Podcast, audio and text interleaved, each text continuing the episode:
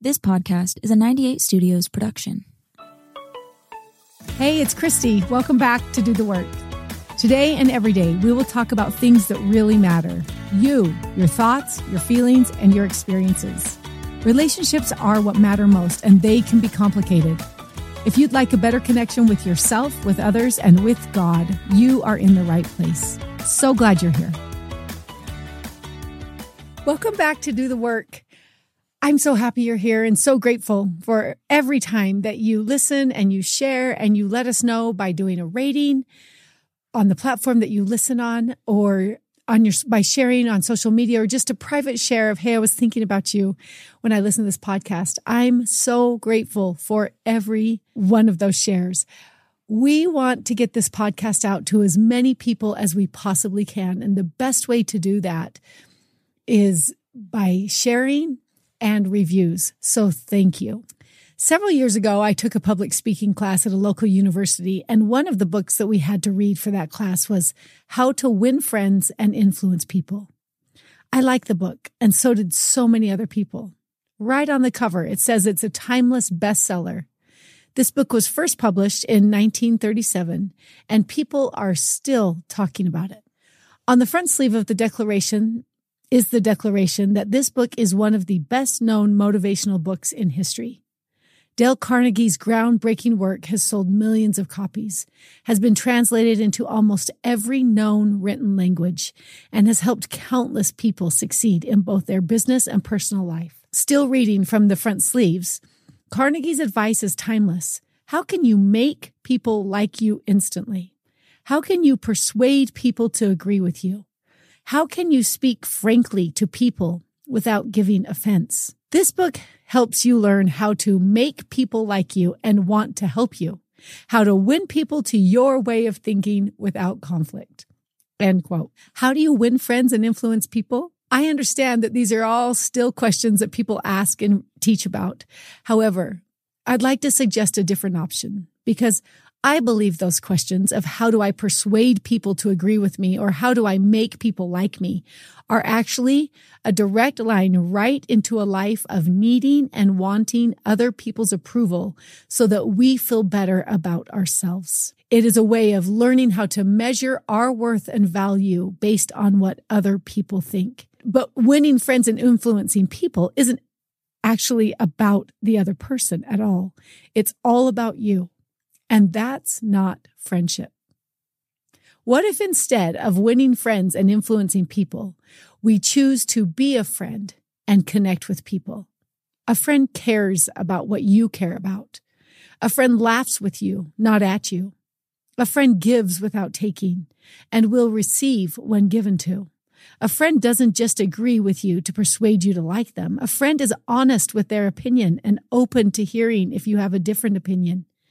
A difference of opinion in friendship can strengthen a bond, not weaken it. It does not have to weaken it.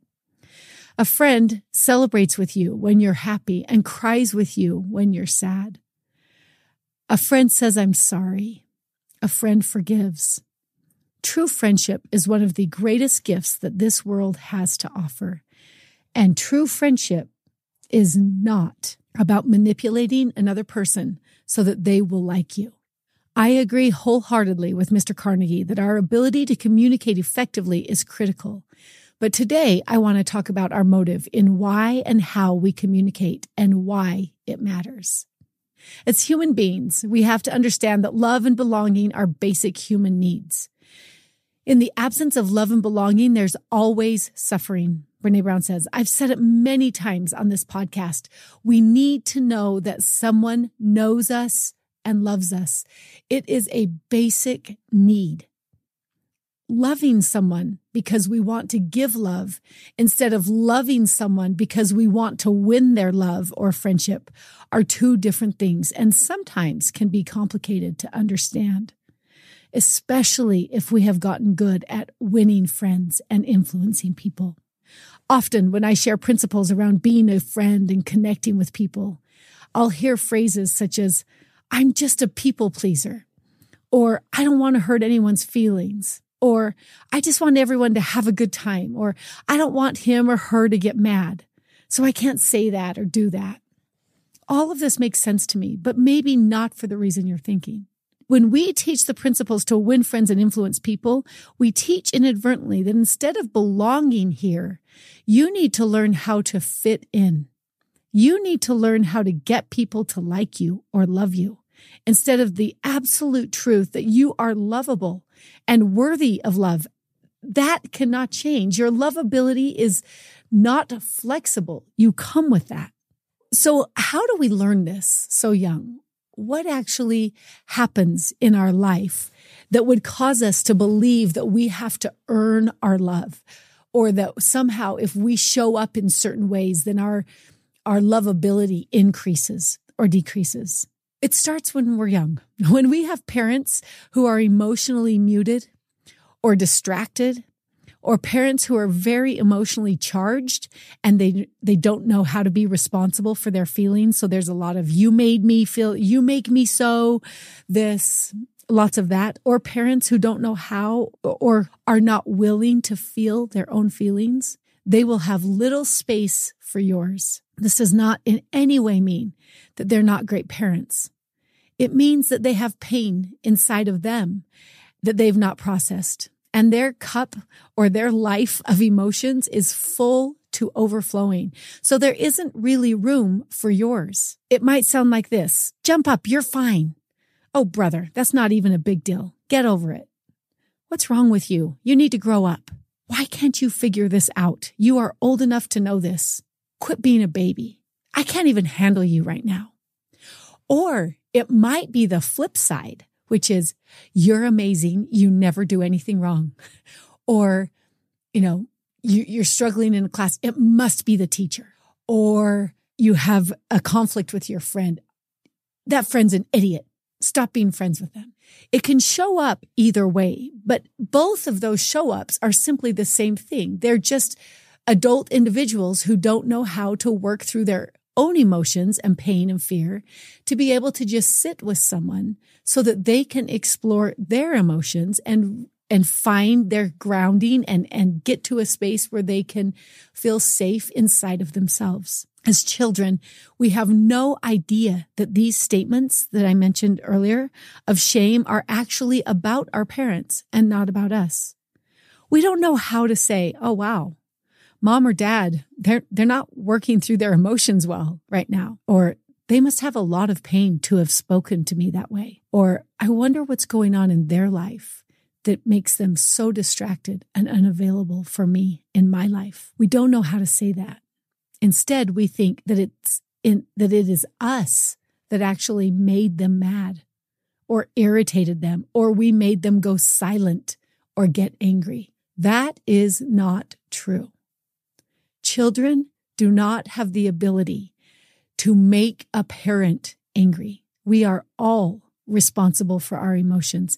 Now, a child can affect a parent greatly, but to put on our children that they are responsible for our emotions causes them to believe that they need to show up in ways that will make other people happy or not mad or where they might be able to get attention. So as children or teenagers, we learn to show up in a certain way that our parents will be able to tolerate us or we can get what we want. As you know, if you are a regular listener, I come from a family of seven children and I was not good at winning friends and influencing people as a as a child. I spoke pretty honestly to situations when I was upset or mad. And I remember my mom one time saying something about Douglas or Robert, who are my two brothers just above me. And I said, "Mom, they're just brown nosing you. That was I, I, that was the word I used. That I'm sure that's inappropriate today, but they're just saying they're just saying what you want them to hear. So I've never been super good at this. In truth, I can do it in lots of other ways. But as a child, I recognize like, oh, I'm not doing it right. What we really learn when we learn how to win friends and influence people is that we believe that we can control another person's feelings. But that's the big lie. Actually, what we've just learned is how to be inauthentic in an effort to have the other person love us or for us to feel like we fit in or belong. We become adults who do not understand where our worth and lovability comes from. We think, often subconsciously, that we need to earn approval from others, that we need to earn their love, that we need to prove to them that we're lovable. It shows up as needing high positions at work or in our church or community, or needing more money when we have plenty. It shows up as wanting or needing likes or wins or applause, which are all counterfeits for the feeling of belonging and fitting in. Those last for a minute, but they do not last. I work with couples on helping them learn how to communicate more effectively. And almost always when there's pain in a relationship, you'll find one or both of the partners are afraid to speak honestly about what is hurting them or how they're being affected by the other person. I'll ask them when, when they learned that they couldn't express how they were feeling or what was important to them. And they're so often surprised to recognize that they learned how to do that long before they ever met or married their spouse. We like to blame the person across from us for the choices that we make. But if we are not showing up emotionally honest in our relationships, that is not generally because of the person across from us. It is because we learned how to show up that way when we were younger. People pleasing, not expressing honest thoughts and feelings is an effort to please another person or to try to control their feelings. That behavior is often referred to as codependent. Codependent might look or sound like being attentive, considerate, easygoing, flexible, helpful, caring, polite. These are all good things, right? Yes, yes, they are wonderful ways to show up in a loving, connected relationship. However, if our motive is to gain love or to try to control another person's experience instead of just to love, then when we are attentive, considerate, easygoing, flexible, etc., the feelings that come along with that are feelings of abandonment, difficulty expressing anger or other emotions, or even feeling other emotions, fear of being disliked, fear of conflict, fear of sharing honest feelings and emotions, preoccupation with what others think of you. We can know that all of that generosity, attentive, considerate, easygoing, flexible, careful, helpful, caring, polite, if we have these feelings that go that that are in our life. And lots of times we don't connect them to oh yeah i'm available. I'll never i'll never turn my phone off because i want you to know you can always reach me. Often come with feelings of overwhelm and disconnect but we don't connect those two things together. But hopefully you'll learn and see how you can do that better through this podcast. I have seen a huge range of outcomes from this kind of thinking and behaving. Something more simple like I'll have someone come in who is so exhausted, just unable to do much of what they think they want to do in their day. They're they're just exhausted from lots of things, but often it's, you know, I was working so hard to make sure everyone was happy and comfortable at the party that I threw last night. And the consequence of that is, and I now have little energy for those that matter most to me. That's a more simple outcome for choosing to be codependent or a people pleaser. I've also seen uh, outcomes to the far other end um, where it's more extreme, where I've seen individuals not being willing to leave extramarital affairs because they didn't want to hurt the feelings of those they were acting out with, even though they knew they wanted to leave and they knew that their choices were going to rob them of the things that mattered most to them. Their fear of what the other person thought of them had more power, more weight than the pain that they knew that they were causing to the people that they loved. And I could give hundreds of other examples of outcomes of choosing to people please and to to respond in relationships in less than um, connected ways. People pleasing sounds nice, but in truth, it's destructive to ourselves and our relationships. To put it simply, when we are people pleasing, or codependent, we find ourselves taxed by being with other people.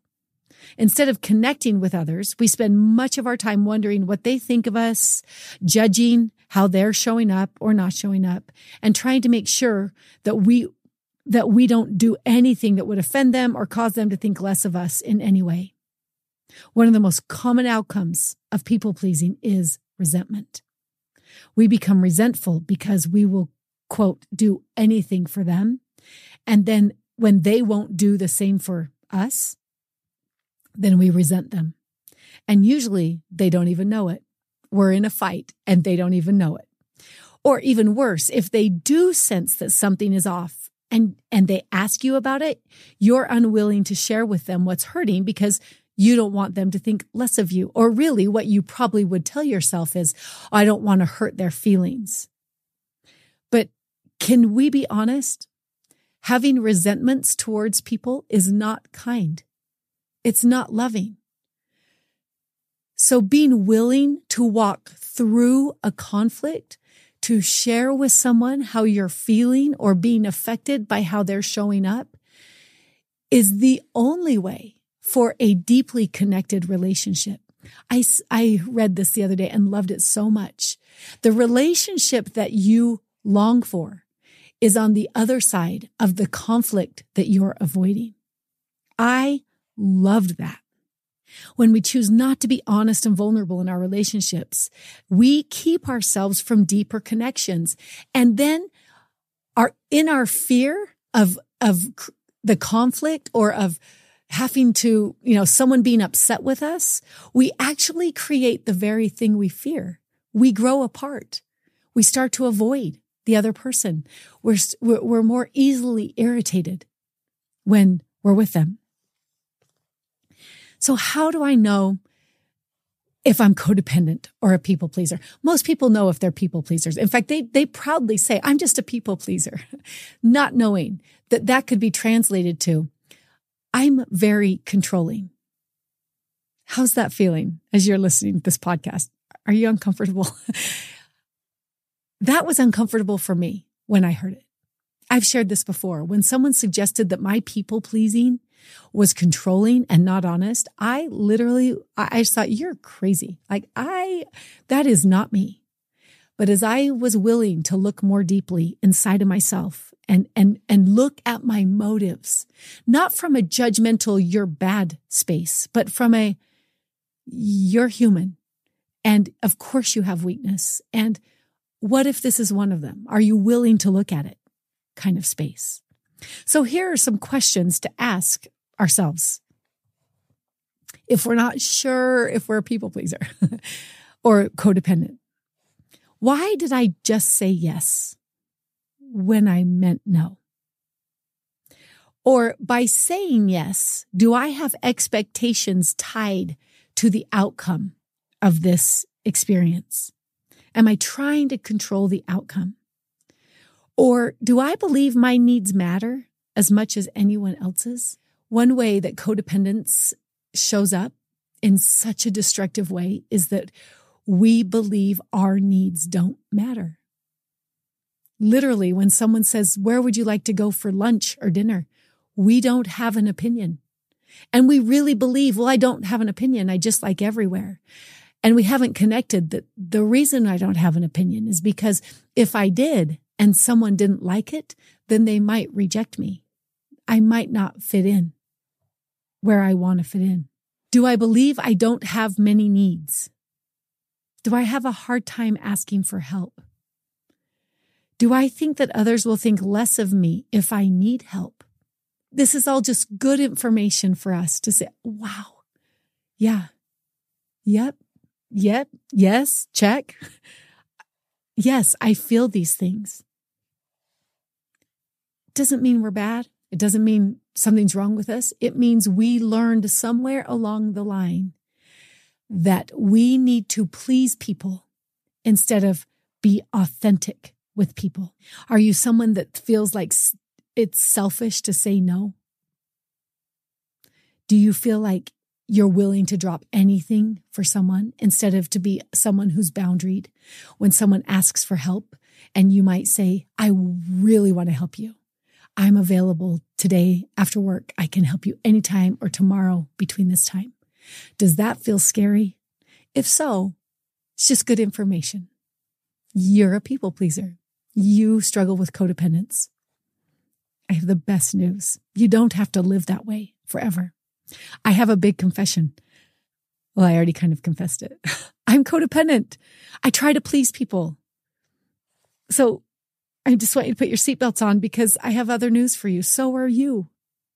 This is a human experience. We don't have to beat ourselves up, like I said. But maybe the best question of all is, am I willing? Am I willing to look at it? Am I willing to get curious about it? So here are some examples of people pleasing, the outcomes of people pleasing, and then some possible other options. I had a very smart and handsome young young adult who's going to a, a, a very prestigious college come into my office and say that um, he wanted just some help around dating. He felt like dating was stressful for him. When I asked him what he meant by stressful, he said, I worry that it will be awkward. I seriously worry about that before I ever go on the date. Or will it be fun? And what if it's not fun? And what if I feel trapped? Or what if I do something stupid? What if I embarrass myself and she tells other people about it? Can you hear this wonderful man literally using so much of his time and energy on something that has never happened?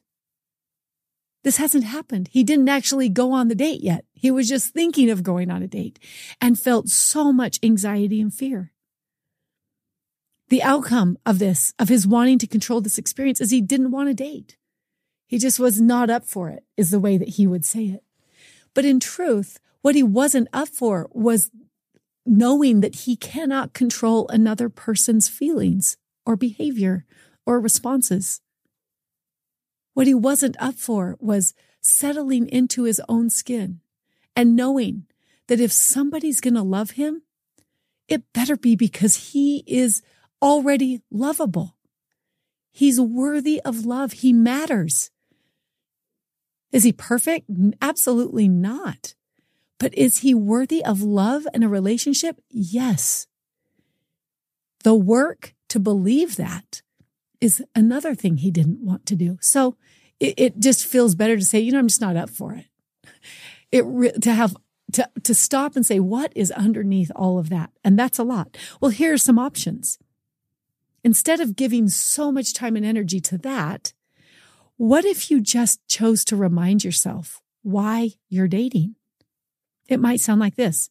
I'm on this date or I'm asking her or him out to get to know this person, not to prove my worth to her. I don't need to please her. It doesn't even have to be fun.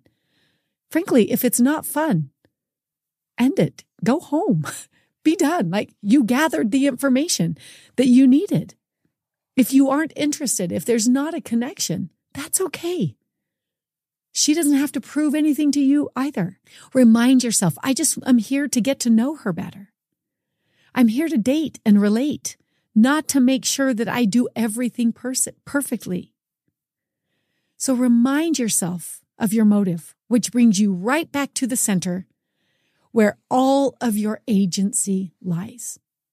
As soon as you leave the present, you leave your agency. I promise you that will change your dating experiences. And frankly, when I was meeting with this client, I was married and had the best advice. I am now dating. And I feel like I need to get this tattooed on my arm, maybe on my forehead. I don't know. It makes so much sense to feel fear. And the truth is, I and you are lovable. We are worthy of love. We don't have to prove that. We don't have to please someone so that they will love us. Okay, second example. I had a woman come in and she was ready to leave her husband for someone else, and he did not want her to leave. He wanted to be in the relationship with her. She was wanting and needing a different kind of relationship, and she had had an affair. When I got curious with her, I found out that in her need to be loved and seen as good, and lovable. This woman was literally putting the toothpaste on her husband's toothbrush at night and in the morning. She was making his lunch, a grown man, every day, along with their children's lunches.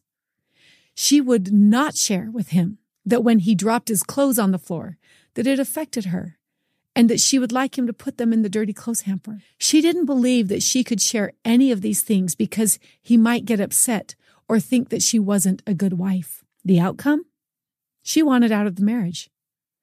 Instead of speaking honestly and responsibly and walking through some conflict, she was willing to leave her whole family to get out of the discomfort. So you can understand when someone says, I'm a people pleaser, and, and they're in my office. When someone says it to me at the grocery store or a friend says it, I just, oh, really? Tell me more. But if someone's in my office, I am very clear with them the outcome of people pleasing. There are other options. Honesty. Honesty might sound like this in this experience. Babe, I love you. And I've not been honest in our relationship. I don't want to put the toothpaste on your toothbrush anymore. And you know what? Actually, he might go, thank you. I've been wanting to tell you I can get my own toothpaste. But when you're not willing to communicate, who knows what anyone really wants? It also might sound with, sound like, I'd also love your help making lunches. Or you matter to me. And I'm so grateful for everything you do for me and for our family. And I need your help around the house. When I share those options with clients, it is so sweet to me to see their shock. Like, I can say that? Yes. Yes, you can be honest. And if you're in a relationship where you can't be honest, then get help. Go and talk about it. Go and find a way to learn how to be more honest. And remember, you don't get to blame your current spouse for your lack of honesty. You get to look back lovingly and generously to where you learned how to be dishonest in your relationships. Last example, I had a smart young woman come into my office with all kinds of anxiety and fear in her life. She wasn't functioning well in her responsibilities. She was married, but her parents were paying for her education. And she wanted to go into the medical profession, but there was one problem. She wasn't going to school. In fact, her parents did not know this. They were paying for her education, but she wasn't going to school. She dropped out and they didn't know it. Much of her energy was spent on trying to hide this fact. She was horrified. She couldn't believe she'd done it, and she was terrified to tell her parents. The outcome of that was she started engaging with them less. She stopped calling or talking or being around them less. It was just too uncomfortable. When she came to me, she cried through her whole session, cried because of the outcome of being dishonest in relationships that matter most to her, but also cried because of the fear of just being honest about her choices. We talked about other options. Walk right through the front door. Be honest. Be willing to experience the consequences or outcomes of your choice. But what if they don't pay for my college? They might not. That's okay. You can figure out a way to pay for your college. Also, be willing to hear how your choice has affected the other person. First, let me say, she left my office with a commitment to speak to her parents before she came back. When she walked back into my office, she was a different person, emotionally and physically. She looked different. She walked in and told me how she chose to be honest and shared with me how her loving mother responded to her. One of the saddest outcomes of people pleasing is that we begin to push people out of our lives because we don't know how, or we are afraid to say, Hey, I love caring about you and helping you or having you in my life. And I'm also in need of some of that same kind of love and care. I was with someone that I cared deeply about recently. And she'd had some painful things in her life and, and frankly wasn't feeling well. And she got snappy with me and old me would have either snapped right back and read off a list of all the good things I'd done for the for her. Or I would have gone quiet and just withdrawn and told myself, okay, well, that's the end of the goodness coming from here. But I know too much today. And so I lovingly grabbed her arm and said, I love you. and I need you to speak kindly to me. She immediately looked at me and said, I'm sorry. The gift of honesty inside of a relationship. I, I don't have words to describe it. Again, the relationship that you're hoping for is on the other side of the conflict that you are avoiding. If there are two people who are willing to work through conflict, who are willing to let go of people pleasing and instead become a person that loves people, then I, I don't believe there's anything you can't get through.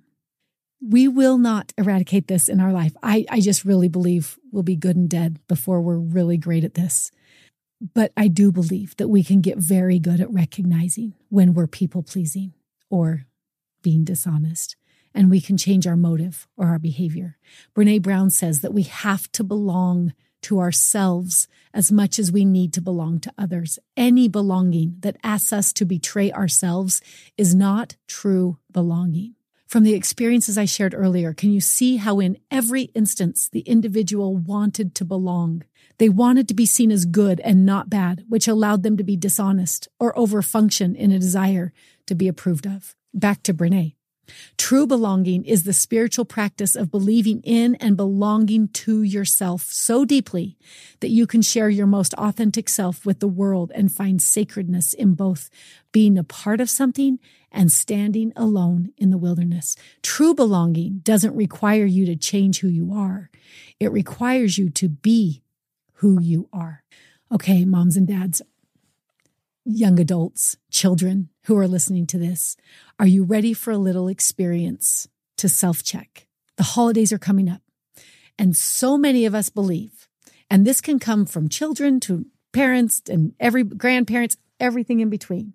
So many of us believe that if we're not together on the holidays or if we don't all show up for every family tradition, then something's wrong. We think I'm a bad child or I'm a bad parent or whatever it is, something's bad or we're, or, you know, they're not grateful or we go into all kinds of distorted thoughts and feelings. But here's a question. Ask yourself this question and then ask the people that you love and care about this question. Do you feel like we have a family where you belong? Or do you feel like you have to fit in? Brene Brown I loved how she described this. If I get to be me, I belong. If I have to be like you, I fit in.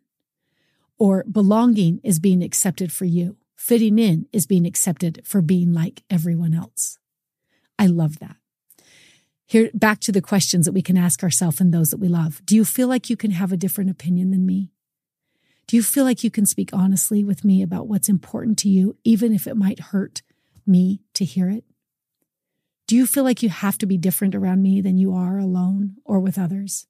We will be able to see our own and our child's or our friends or our spouse's codependence in the answers to these questions. No need to beat ourselves up or to beat them up about it. Just an invitation to learn to love ourselves more honestly. My desire in my family is for them to understand this. I feel deeply about this. Always an invitation never an expectation. You get to choose if you want to be here. If family activities aren't optional, that is always about our fear of belonging and our lovability. One more time from Brene. Because we can feel belonging only if we have the courage to share our most authentic selves with people, our sense of belonging can never be greater than our level of self acceptance. Belonging is a practice that requires us to be vulnerable, get uncomfortable, and learn how to be present with people without sacrificing who we are. The most important thing that I will say today is that you belong. And when I say that, I feel emotion inside of me. You belong to yourself and you belong to God. When we truly believe this fact, our need to people please or to make sure that others like us will decrease dramatically. If there was one thing that I would say this week, today, right now, I would really beg you to ask yourselves those belonging questions. Do I feel like I have to show up a certain way? Do I have to, do I feel like I can have different opinion than the people that I love? Do I feel like I can speak honestly? Do I feel like I have to be different when I'm around certain people than others? And then I would invite you, instead of looking and pointing at them that they're making you feel that way, that you would lovingly and gently turn that mirror around and look at yourself and ask yourself, when did I learn that I couldn't be honest in my relationships? You matter. You're worthy of love. You are safe.